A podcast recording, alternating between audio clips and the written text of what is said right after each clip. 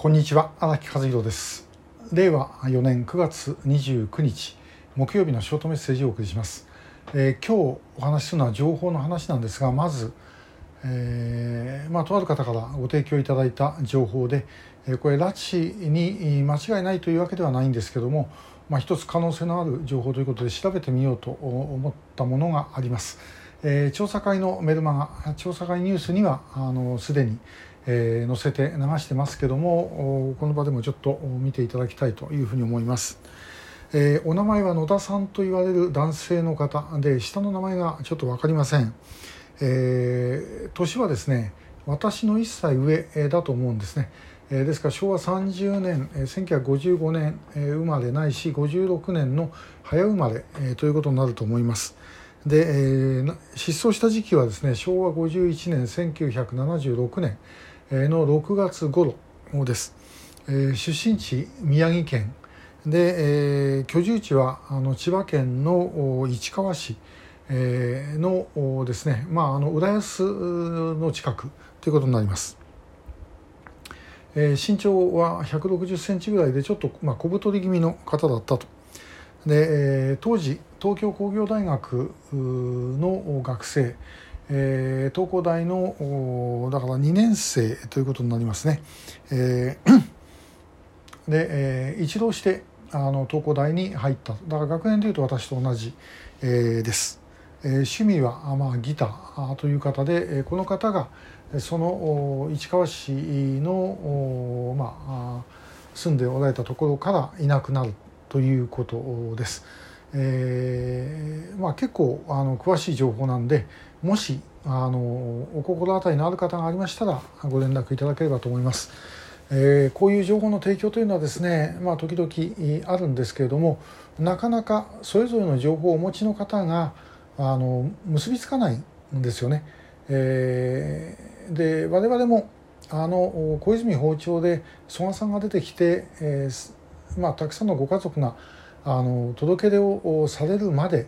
はあ全くですねあの分かんなかったことばっかりでした。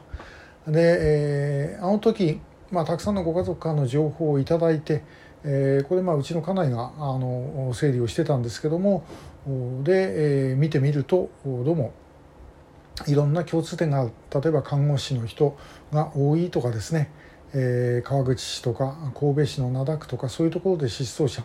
が多いとかあと失踪の仕方も非常によく似ているとか、まあ、そういうことがいくつもこう出てきて、えー、これはまあ怪しいというふうに思うようになっていったということです。えー、最初からこういう証拠があるっていうケースというのはまあ極めて、えー、珍しかったですね。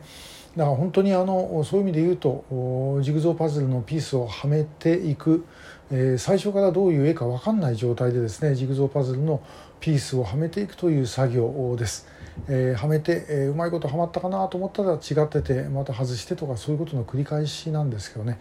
えー、この情報もそれであるかどうかというのは分かりません、えー、でもまあいろいろやってみる必要はあると。もともと横田めぐみさんの情報が出た時これはあの平成8年1996年の現代コリアの10月号がスタートになるわけですがその時も中学校1年生の女の子がいなくなってるって聞いてですね、まあ、調べなきゃいけないなというふうに思ったけども正直言って切実に感じたわけではありません。えー、まあこんなもん出してみてもわかるかなというふうに思ってやってたんですね。えー、そしたら結果的に、まあ、その年の暮れに明らかになったということです。えー、やんなきゃもうそれでおしまいだったかもしれません。でまあ横田めぐみさんの事件なんかはもう警察はもう一番最初の時点からですねもう分かっていたわけですね、まあ、下の方の方は分からなかったでしょうけど上の方はもう分かっていたでしかしそれをですねある意味隠してしまった、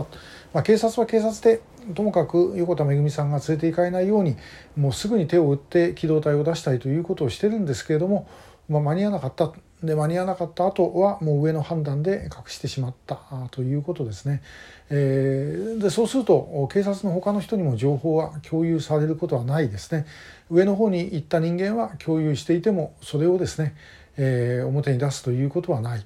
えー、まあでも、まあ、とある警察の幹部でですね、えー、いや実は横田めぐみの事件は最初から分かってたんだというふうに自慢してた人がいるそうですから、えー、だとしたらこれもとんでもない話なんですけれども、まあ、ともかくですねあの情報っていうのは、えー、その一つのジグゾーパズルのピースだけでは分かりません。で、えー、いくつもいろんなものをつないで、えー、入れたり出したりしてですねそうしているうちに明らかになっていくということではないだろうかと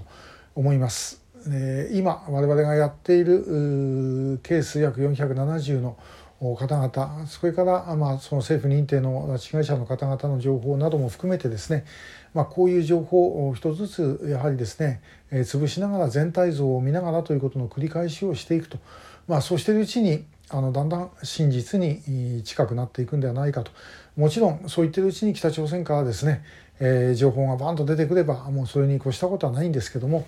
えー、まあ、ともかくこの活動をですねもう続けていくしかない、